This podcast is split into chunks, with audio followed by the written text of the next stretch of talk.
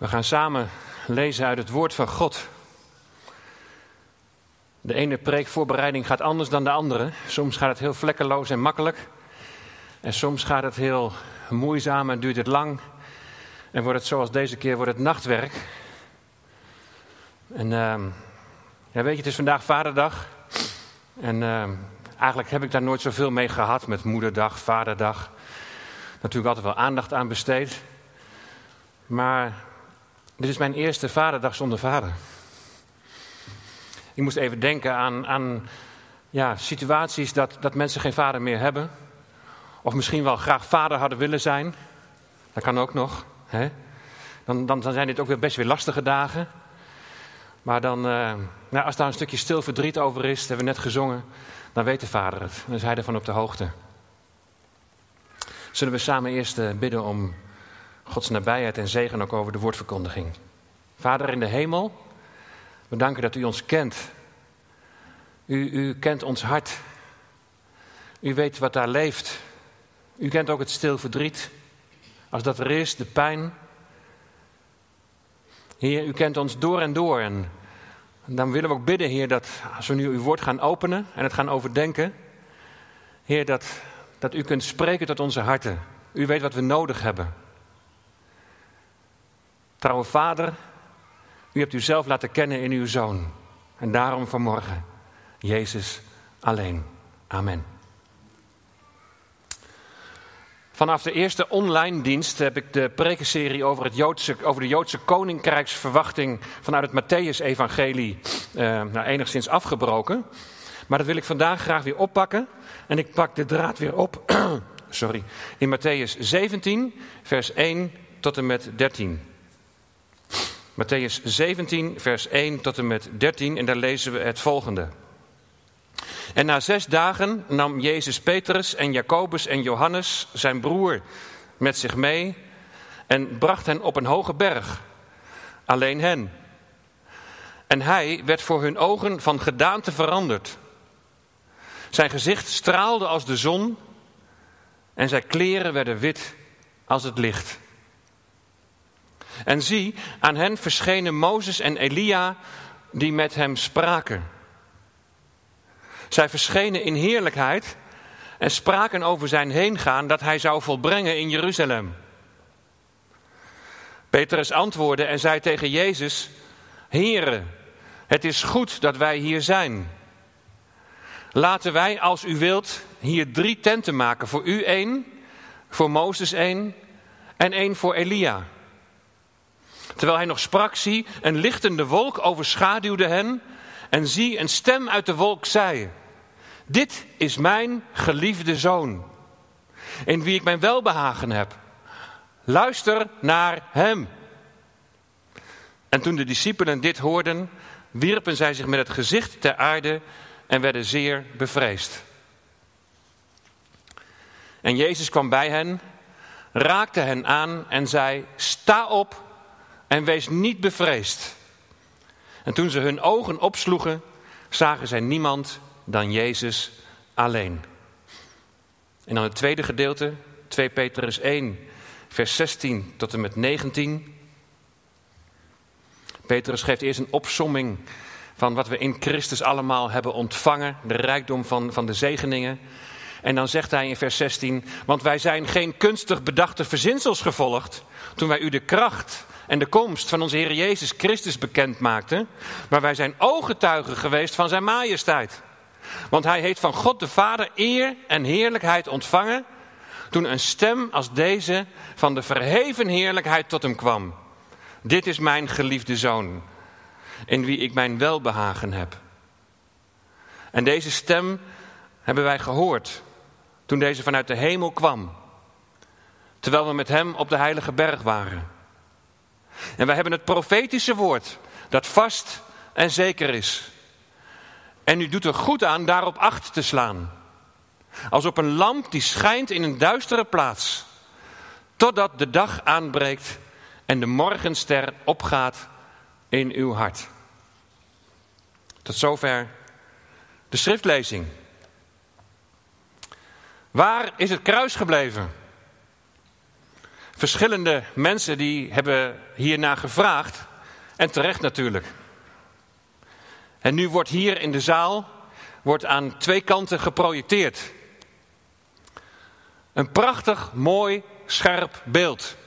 En ik denk dat straks, als we weer met z'n allen samen kunnen komen, dat met name de mensen ook achterin dat als een, als een vooruitgang zullen ervaren. Maar zo moest het kruis wijken voor de beamerprojectie. Het kruis moest wijken voor het licht. Nou, misschien is dat nog enigszins verzachtend. Even voor de duidelijkheid. Het kruis is een paar weken geleden toen niet verwijderd met de intentie dat het definitief zou verdwijnen. Het heeft al een tijdje hier zo eh, achter gehangen in het midden, maar daar was het kruis veel te groot. Daarna is het kruis daar opgehangen aan de zijkant. Maar dat was een beetje professorisch vastgemaakt. En daardoor is het kruis ook een klein beetje beschadigd, hoorde ik. En om verdere beschadiging te voorkomen is het kruis maar eventjes terzijde gelegd. En, en nu, nu wordt erop gebroed van hoe zou het kruis weer terug kunnen komen. Nou, zonder mij er echt in te hebben verdiept vooraf, stelde ik, toen dat kruis werd verwijderd, stelde ik aan Paul, stelde ik de vraag, de volgende vraag. Zouden de eerste gelovigen op de Pinksterdag en de tijd daarna, zouden die een kruis hebben opgehangen? En mijn eerste reactie was, ik kan het me niet voorstellen. Zo'n Romeins martelwerktuig. Het is nog maar net gebeurd. Is nog vers in hun geheugen. Zouden zij een kruis hebben opgehangen? Nou, mijn nieuwsgierigheid was wel gewekt, dus ik dacht, ik ga op onderzoek uit. Ik moet hier meer van weten. En de uitkomst die was voor mij, eerlijk gezegd, heel verrassend.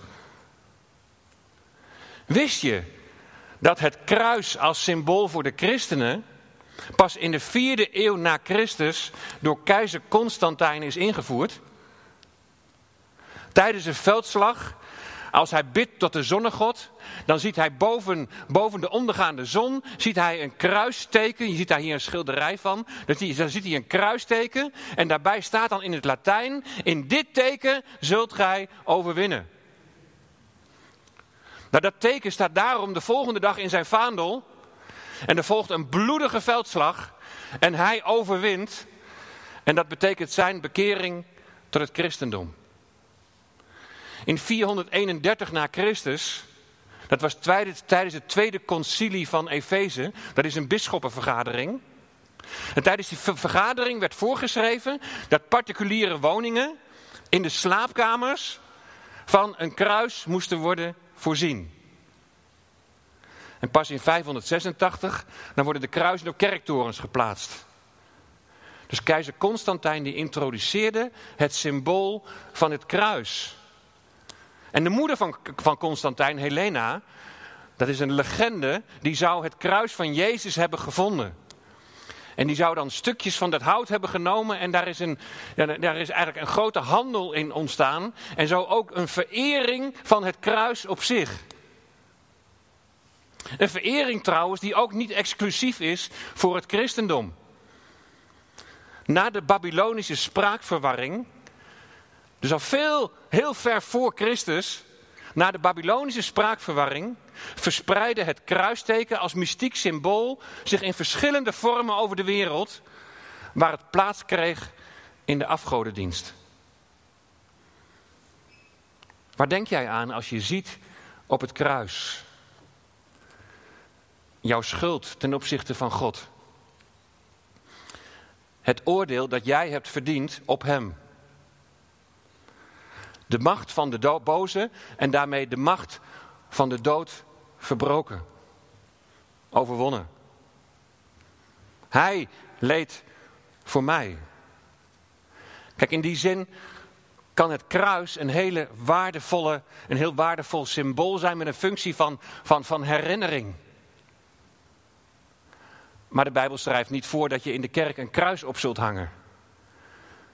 En zoals je net hebt gehoord, kan het zelfs verkeerde associaties oproepen, nu je weet wat, wat de oorsprong is. Nogmaals, het kruis is niet weggehaald met de intentie om geen kruis meer op te hangen. Maar ik wil gaandeweg deze overdenking, wil ik jullie eigenlijk wel een beetje uitdagen, een beetje prikkelen. Om eens even na te denken van, is zo'n symbool, het symbool van het kruis, ook niet een beetje een eenzijdig symbool? Waar ik veel meer moeite mee heb dan geen kruis in de kerk, is dat, dat, dat het kruis en daarmee het lijden en sterven van de Heer Jezus steeds meer en meer verdwijnt uit de woordverkondiging. Afgelopen week, toen zei een voorganger tegen mij dat een collega uit onzezelfde denominatie, dat een collega tegen hem had gezegd: Ik preek niet meer over het sterven en de opstanding van Jezus, want dat is zo mystiek. En de voorganger die mij dat vertelde, nou die gilde het bijna uit van, van, van boosheid. Hij zei, maar het, het mysterie is verklaard. Het is ten hemel schrijend. Het is de doodsteek voor de kerk. Het neemt de kern uit het christelijk geloof, neemt het weg als je niet meer spreekt over Jezus, lijden en sterven. Nou, wat heeft dit nou allemaal met ons schriftgedeelte te maken? Alles. In Matthäus 17 hebben we gelezen over de verheerlijking op de berg.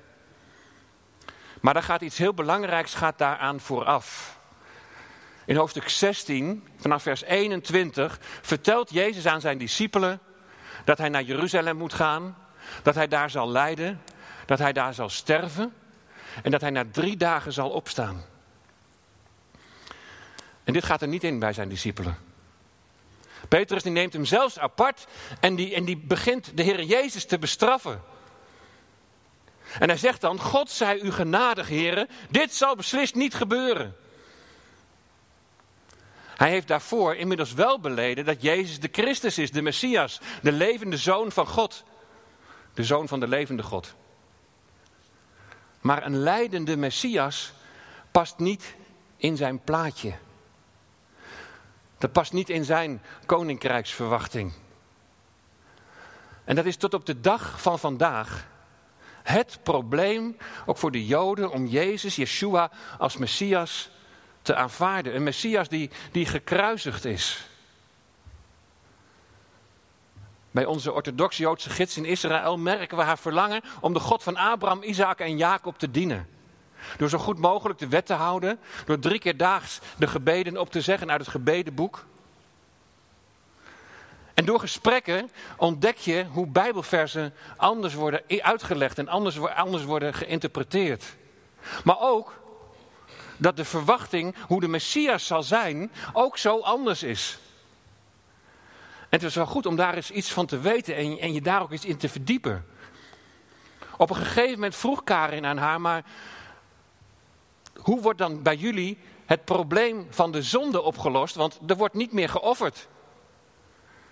En als allereerste zei ze, maar de zonde is geen probleem. En vanuit het Jodendom kijken ze heel anders aan tegen, tegen de erfzonde. Volgens hen word je zonder zonde geboren. Je ziel is zuiver. De verleiding om te zondigen kan groot zijn. En het kan zijn dat de mens tot zonde geneigd is, maar ze verwerpen dus het idee dat je wordt geboren met een erfzonde. Die van Adam aan jou is doorgegeven, zoals wij dat leren. In plaats van de offers die de mogelijkheid gaven om, om tot God te naderen, hebben ze nu de gebeden. Dus de gebeden in plaats van de offers. Het Hebreeuwse woord voor bidden is hitpalel. En dit woord betekent zichzelf beoordelen. Of zichzelf onderzoeken. Dus in het gebed naderen ze tot God en bekijken ze zichzelf in het licht van de Torah. Op zich is het logisch dat orthodoxe Joden de erfzonde afwijzen. Want zij gaan er immers van uit dat een Jood zich aan de Torah kan houden en dat hij die kan volbrengen. En de mogelijkheid om tot God te naderen is door de gebeden, door de gebeden op te zeggen vanuit het gebedenboek. Dus waarom hebben ze een Messias nodig die lijdt en die, die sterft om hun zonden te vergeven? Voor hen is de Messias een mens en geen God. Mogelijk een grote staatsman of een, een, een grote leider. Niet een Messias die, die wonderen en tekenen hoeft te verrichten, die alles zal vernieuwen of, of doden zal doen herleven. Waar het voor hun om gaat is dat er een koning uit het huis van David opstaat, die zich aan de Torah houdt en die Israël volgens de schriftelijke en mondelinge wet gaat besturen. Een Messias die de goddeloosheid wegdoet en de oorlogen van de Heer voert. De Joden die stoten zich 2000 jaar geleden aan de leidende Messias. Ze zagen uit naar een Messias die hen zou bevrijden van Rome. Niet een Messias die zou sterven voor hun zonde. Ze wilden een koning, niet een redder. Dus een leidende Messias, net als aanvankelijk dus bij de discipelen van Jezus, dat paste niet in hun beeld. Jezaja 53, waar gesproken wordt over de leidende knecht des Heren, over het lam dat ter slachting geleid wordt, dat wordt wel het verboden of het verborgen hoofdstuk voor de Joden genoemd. Velen van hen zeggen dat in deze tijd, in deze tijd, dat de leidende knecht des Heren niet de Messias is, maar dat het daar gaat over het volk Israël. Maar was dat altijd zo? Kijk maar eens mee naar het volgende filmpje, waarin iemand Joden interviewt naar aanleiding van Jesaja 53. En je wordt helemaal meegenomen in de reden waarom Jezus moest lijden en sterven.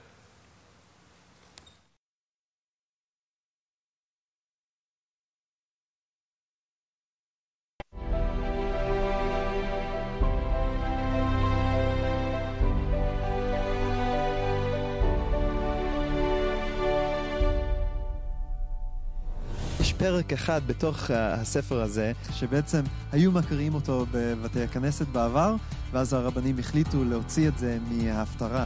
היום זה נחשב הפרק האסור. האם שמעת על זה עוד פעם? לא שמעתי על זה. האם את רוצה לראות מה, מה נסתר בפרק הזה? יש לך את זה? יש, יש לי פה בתנ"ך.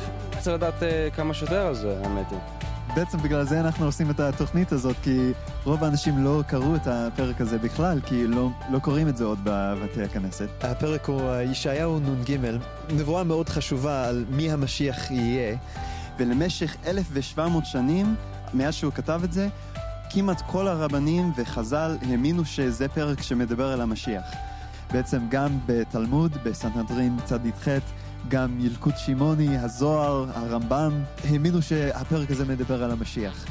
אז עכשיו אנחנו מגיעים לקטע הכי כיפי, שאנחנו נקרא כמה קטעים מאותו פרק ונראה על מה זה מדבר. זה וחדל אישים, איש מכאובות, וידוע חולי, וכמסתר פנים ממנו נבזה, ולא חשבנוהו. הוא היה בזוי ודחוי על ידי בני אדם, איש שידע כאבים ומחלות, הוא היה כמו אדם שמסתירים ממנו את הפנים, בזוי וחסר ערך בעינינו. שזה מדבר העניין הזה על, אה, על המשיח. אדם ש... כמו שכתוב, בזוי ודחוי על ידי החרבה. העם שלנו היה משוכנע שהוא שלילי. לא יודע למה. לא קיבלו אותו. דחו אותו. לא חשבנו שהוא היה המשיח.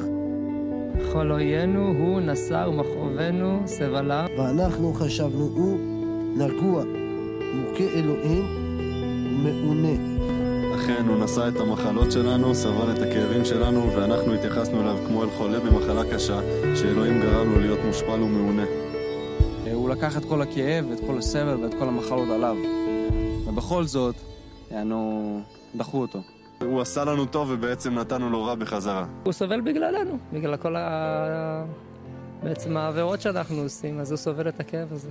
הוא נתן לנו מעצמו, הוא סבל בשבילנו, הוא לקח את המחלות שלנו, את כל החטאים שלנו. מעוצר וממשפט לוקח את דורו, מי ישוחח, כי נגזר מארץ חיים, מפשע עמי, נגע למו. ויתן את רשעים קברו, ואת עשיר במותיו, על לא חמס עשה ולא מרמה בפיו. בפסוק 12 כתוב, תחת אשר הערה למוות נפשו. מה התוצאה של הסבל שלו בסופו של דבר? הוא מת. כן. הוא מת. הוא ימות. עם עשירים, איזה כיף. אני גם רוצה. אז קיצר, ישימו אותו על דברים שהוא לא עשה, ו... קיבל על זה. מעניין. הוא מת, אבל אה, לא, לא מוות אה, עם כבוד. קודם כל, האם זה משהו ששמעת על המשיח, שכל הדברים האלה אמורים אה, לקרות לו? אה, לא. אל ת- זה לא. לא. יש גם את התיאור הזה, לא רק בפסוקים אלה, אבל גם בזכריה, בדניאל, במקומות אחרים, וגם הרבנים העתיקים הבינו שהמשיח אמור לסבול. והוא מחולל מפשענו, מדוכא מעוונותינו, מוסר שלומנו עליו, ובחבורתו נרפא לנו. כולנו כצאן טעינו, איש לדרכו פנינו, והשם הפגיע בו את עוון כולנו. אבל הוא נפצע בגלל הפשעים שלנו, בגלל החטאים שלנו, הוא הושפע, נענש כדי שלנו יהיה שלום, בזכות הפצע שלו נרפאנו. כולנו עבדנו כמו צאן, כל אחד מאיתנו פנה לדרכו, אבל אדוני הטיל את האחריות על החטאים של כולנו. הבנתי, על פי הפסוקים, כאילו הוא, הוא יספוג את החולי והרוע שלנו, וזה ירפא אותנו, והוא בעצם יהיה בן אדם שנענש, שהוא ייקח על עצמו את כל ה... אוקיי. קח את כל העוונות שלנו ואת כל, כל המכאובים ואת כל מה שעברנו. אה, הוא, הוא לקח על עצמו את הכל. שכל החטאים וכל הדברים הרעים וכל העונש הכבד, אלוהים הכניס את זה באדם אחד, אז על, על כל אחד מאיתנו לשאול, האם יש בי חטא? האם אי פעם גנבת משהו? אפילו משהו קטן, או משהו להוריד משהו מהאינטרנט אה, שלא שייך לך? או... מי לא? למשל, האם אי פעם שיקרת? כן. בוודאי, כל אחד משקף. גם, גם אני, אני לא זכאי בזה. אה, האם אי פעם חמדת? כן. ברור, אני חוטא גדול. וגם לפי התנ"ך, כל המחשבות וגישות הרעות שלנו, כמו אנוכיות, או הגאווה, או כל הדברים כאלה, הם גם נחשבים ל- ל- לחטא. אז אם, אם למשל אנחנו היינו מקרינים כל המחשבות שלך על מסך, וכולם שמכיר אותך היו רואים אותם, היית רואה רק מחשבות טובות שם, או גם uh, כמה לא, לא טובות? אמ, גם וגם, גם וגם. כן. קודם כל, ברור שתראה גם מחשבות לא טובות, אז כל האנשים, גם הצדיק שבצדיקים, יהיה להם מחשבות רעות בראש. אבל היו לפעמים מחשבות שהייתי אומרת, אם היא הייתה נעלמת זה היה טוב. אלוהים הוא קדוש וטהור לגמרי, והוא לא יכול להיות בנוכחות של חטא. אז זה בעצם, החטא שלנו מפריד אותנו ממנו, ומגיע לנו בסופו של דבר גם עונש. כתוב ביחזקאל אה, ה-18, פסוק 4, שהעונש שמגיע לנו זה, זה מוות. בסופו של דבר, הפרדה מאלוהים לנצח. כי הייתי רוצה. אז בסוף אתה חושב שאתה צריך uh, סליחה וכפרה על החטאים שלך, או, או לא? כן, מאה אחוז. גם, גם אני, גם כולן בעצם, אין, אין מישהו שלא. אבל יש גם חדשות טובות, כי אלוהים הוא, הוא לא רק שופט, הוא גם אבא שאוהב אותנו.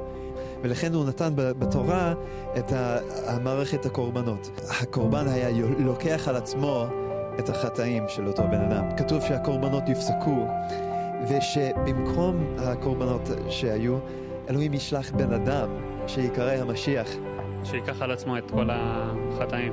בדיוק, וזה מה- שקראנו עכשיו. אלוהים נתן לנו בתנ"ך תיאור מאוד ספציפית של מי, מי המשיח יהיה כדי שנזהה אותו ולא נפספס אותו. וכמובן זה מאוד קריטי שנדע מי הוא הבן אדם הזה, כי בלעדיו אין לנו את הכפרה והסליחה כדי שהוא ייקח את החטאים שלנו.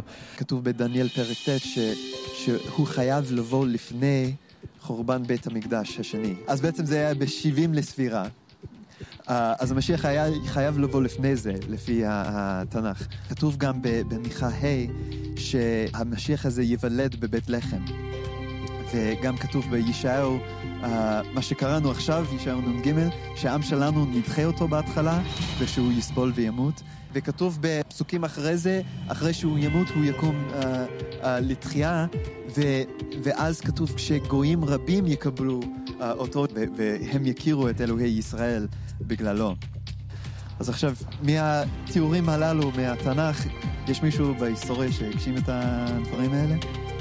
אני אה, לא יודעת. לא, לי לא ידוע. לך ידוע? יש מישהו שהגשים את זה? לא, לא שאני חושב, יכול להיות שיש, ותגיד לי עכשיו, אני אגיד, אה, כן, אבל עכשיו לא עולה לי לראש. אמ, ישו. שמע, שוב אני חייב להזכיר שאני לא מאמין בזה בכלל, אבל לפי הסיפורים וכל מה ששמעתי, כן, זה מתאים לישוע. עשו ממנו איש קטן לאיש גדול, שהוא בעצם כן עשה מעשים טובים, והוציאו אותו בדיוק ההפך. תראה, אני מאמין שישוע, שבא לפני חורבן בית המקדש, שהוא הגשים את אלה בדיוק. הוא בא לפני 70 לספירה, הוא נולד בבית לחם, שהעם שלנו דחה אותו, הוא סבל ומת, אבל הוא קם לתחייה. היו 500 אה, אנשים יהודים שראו אותו חי אחרי שהוא מת, והם כתבו עליו, וגם כמובן הגויים אה, קיבלו אותו באפילו מיליארדים, והמשיח אמר, אני אקח את זה על עצמי. אני, כל הסבל והעונש שהיה מגיע לכם, אני אקח את זה uh, על עצמי. אבל כדי לקבל את זה, אנחנו חייבים לעשות מה שהיו עושים אז.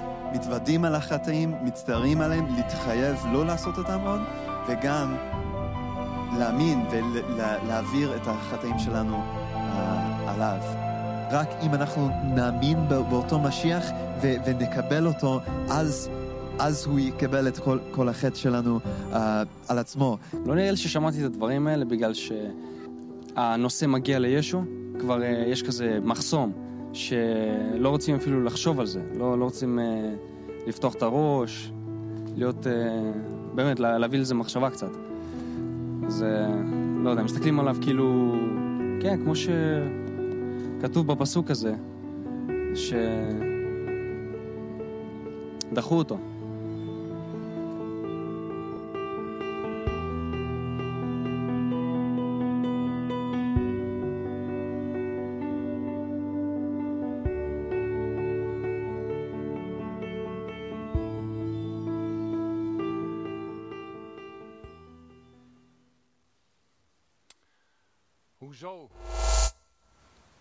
Hoezo geen leidende Messias?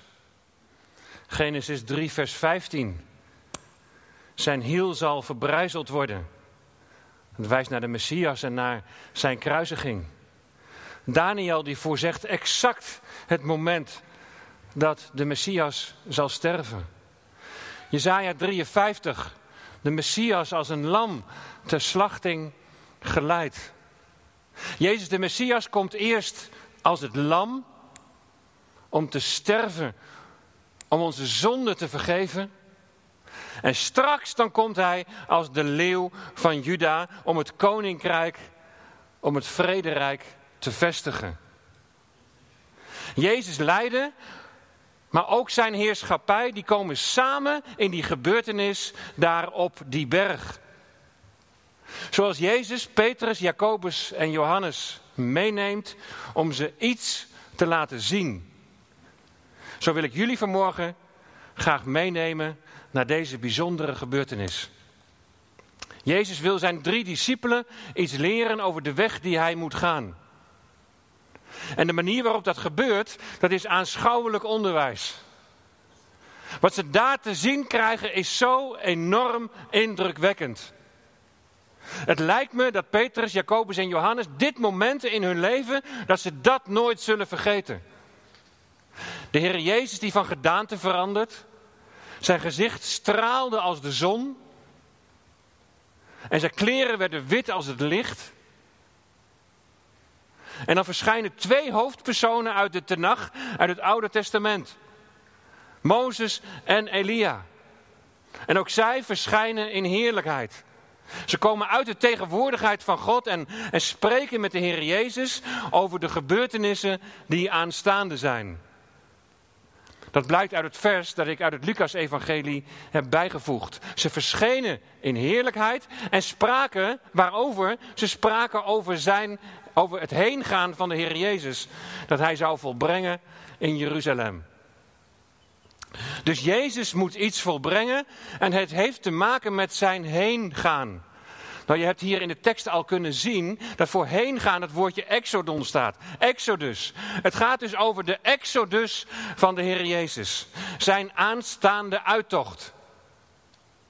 Wat houdt die uittocht nou in? En, en wat betekent dat ook voor jou en voor mij? Gaan we hier al zien dat het symbool van het kruis alleen wel heel eenzijdig is. In Egypte begon de uittocht met het slachten van een lam.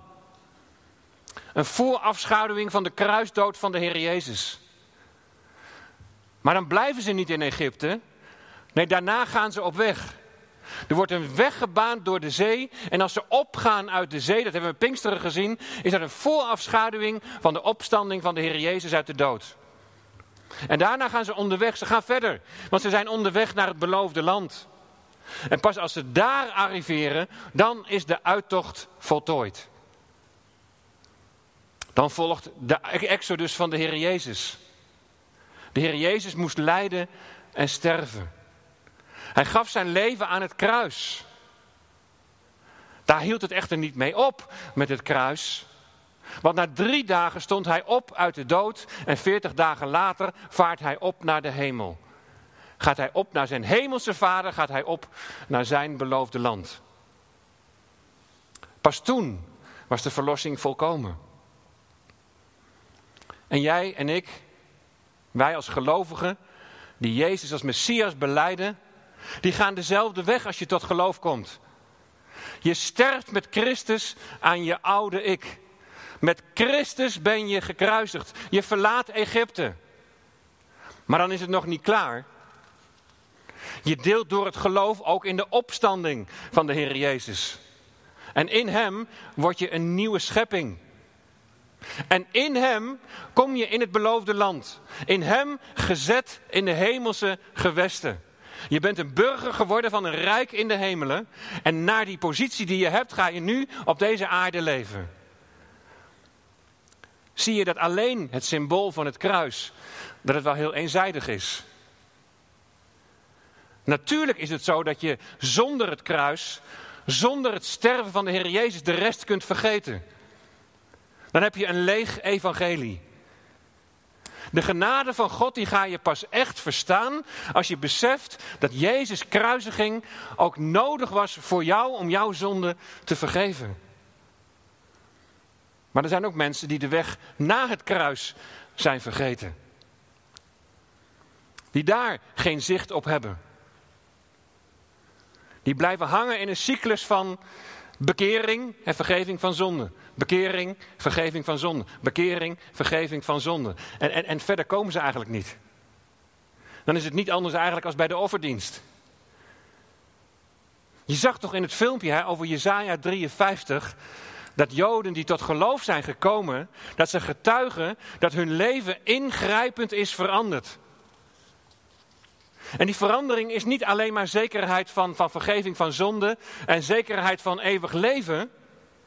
Maar het is een verandering van binnenuit die iets in je uitwerkt in het heden, in het nu, in vandaag. Hoe jij bent als kind van God, hoe jij leeft. Meer en meer gaan lijken op Jezus. In je daden, in, in je spreken, in je gedachten, in je reageren. In je bewogenheid voor mensen die lijden. In je bewogenheid voor mensen die dreigen verloren te gaan. In je geduld naar je kinderen. In geduld naar, naar, naar je echtgenoot. In vergevingsgezindheid naar mensen die je hebben gekwetst. In het verlangen naar verzoening. In respectvol omgaan met je medemens. In je verlangen om God te gehoorzamen. Er is maar één die dat door zijn geest in jou wil en kan uitwerken. Only Jesus. Jezus alleen. Mozes, die staat voor de wet en Elia, die staat voor de profeten, die maken plaats voor hem. Op het moment dat Petrus ze alle drie een plek wil geven, worden ze overschaduwd door een lichtende wolk. En dan klinkt er een stem. Dit is mijn geliefde zoon, in wie ik mijn welbehagen heb. Luister naar hem. Hij die zegt, ik moet deze weg gaan. Een weg van lijden, sterven en opstanding. Luister naar hem. Dit is mijn geliefde zoon. Luister naar hem.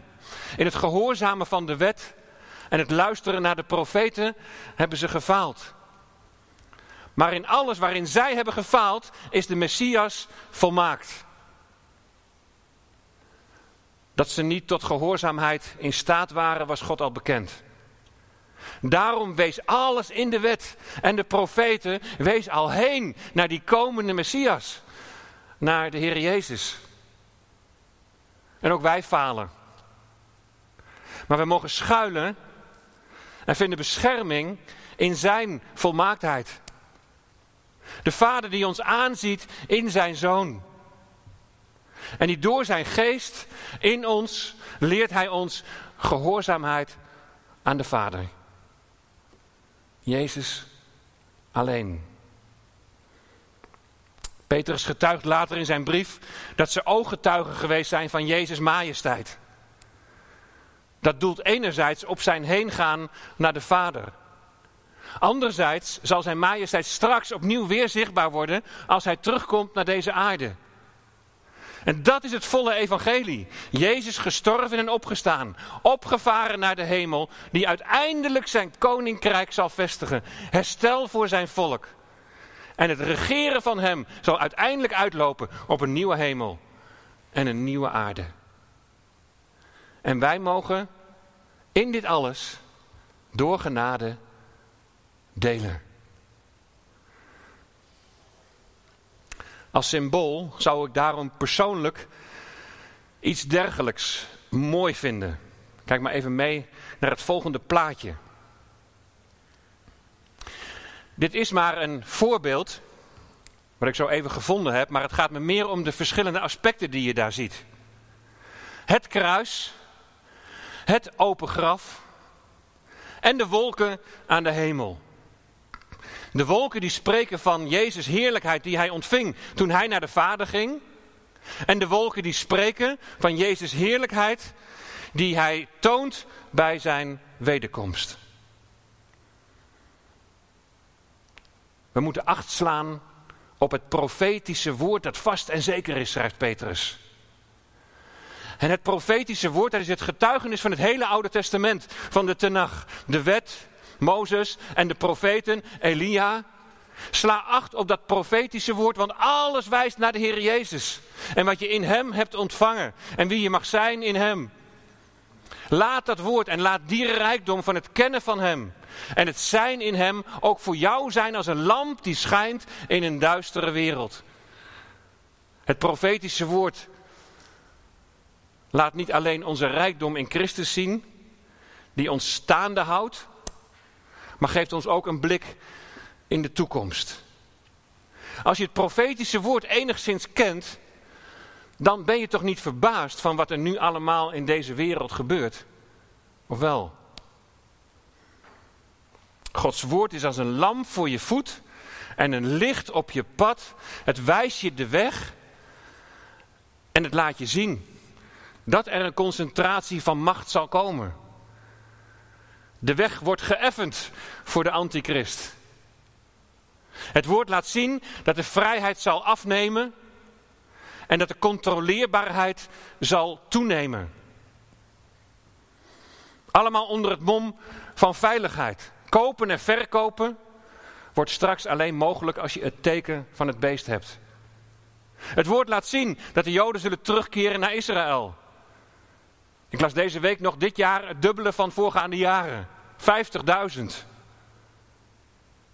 We lezen in het woord dat Israël zal worden aangevallen vanuit het noorden. De dreiging van Iran, Syrië, Turkije. Hoe actueel? Als we iets van het profetische woord kennen, dan zijn we toch niet verbaasd van wat er nu allemaal in deze wereld gebeurt. Maar we weten ook dat er een totdat is. Totdat de dag aanbreekt en de morgenster opgaat in uw hart. De morgenster, deze lichtdrager, die was in de oudheid een gebruikelijke naam voor de planeet Venus. Die kort voor zonsopgang zo zichtbaar werd. En wanneer de zon, of wanneer de zon zelfs nog onder de horizon is, dan markeert die schitterende ster reeds het aanbreken van een nieuwe dag. Het is een beeld voor koninklijke en goddelijke personen die met hun verschijning een nieuw tijdperk in, inluiden. Jezus zegt, ik ben de wortel. Ik ben het nageslacht van David, de blinkende morgenster. En hij zal een nieuw tijdperk zal hij inluiden. Hij zal zijn koninkrijk hier op aarde vestigen. Hij zal regeren. Jezus alleen. Totdat de dag aanbreekt en de morgenster opgaat in je hart. Het opgaan in je hart van de morgenster, van de Heer Jezus, betekent dat je zijn komst koestert. En dat je er naar uitziet, met verlangen. Als de discipelen die stem horen, dan werpen ze zich neer ter aarde en ze zijn bevreesd. In, in alles wat er nu gebeurt in deze wereld, horen we profetisch in dit woord de stem van God. En misschien ben je ook wel een beetje bevreesd voor de dag van morgen. Wat zal het allemaal nog gaan brengen? Sta dan ook de aanraking van de Heer Jezus toe. Die zegt: sta op. Wees niet bevreesd. En toen ze hun ogen opsloegen, zagen ze niemand dan Jezus alleen. Je kunt je misschien zo druk maken om van alles wat er gebeurt en sta op. Wees niet bevreesd. Laat je niet regeren door angst, maar laat je regeren door Jezus, de Messias, die zal komen en die bij ons is. Sta op. En ze zagen niemand dan Jezus alleen. Amen. Laten we samen bidden. Vader in de hemel, wat een bijzondere gebeurtenis. Wat moet het indrukwekkend zijn geweest voor Petrus, Jacobus en Johannes. U, Heer Jezus, die verschijnt in heerlijkheid. Mozes en Elia met u. En Heer, dat die stem uit de hemel klinkt, uw stem, waarin u getuigt dat het uw geliefde zoon is, de Heer Jezus. Heer, er gebeurt zoveel in deze wereld. En we zien uit naar het moment dat u koning zult zijn, dat u zult regeren. Maar tot die tijd, Heer, leven we met u en bidden we u regeren in onze harten. Kom zo tot uw doel. Verheerlijk u zelf zo in onze levens. Dat we iets van uw majesteit en uw glorie en eer mogen weerspiegelen. Heer, laat ons een lichtend licht zijn in deze wereld. Een getuigenis dat u een levende God bent. Dat u realiteit bent. Houdt u ons vast. Heer, er kunnen allerlei regels zijn, maar u bouwt uw gemeente. En dat kan door niets en door niemand tegengehouden worden. U gaat door. U bouwt uw gemeente tot lof en tot eer van uw naam. Hou ons dicht bij u. Dicht aan uw vaderhart. We willen uitzien naar wat u gaat doen. We willen uitzien naar uw komst. Heer Jezus, kom spoedig. Amen.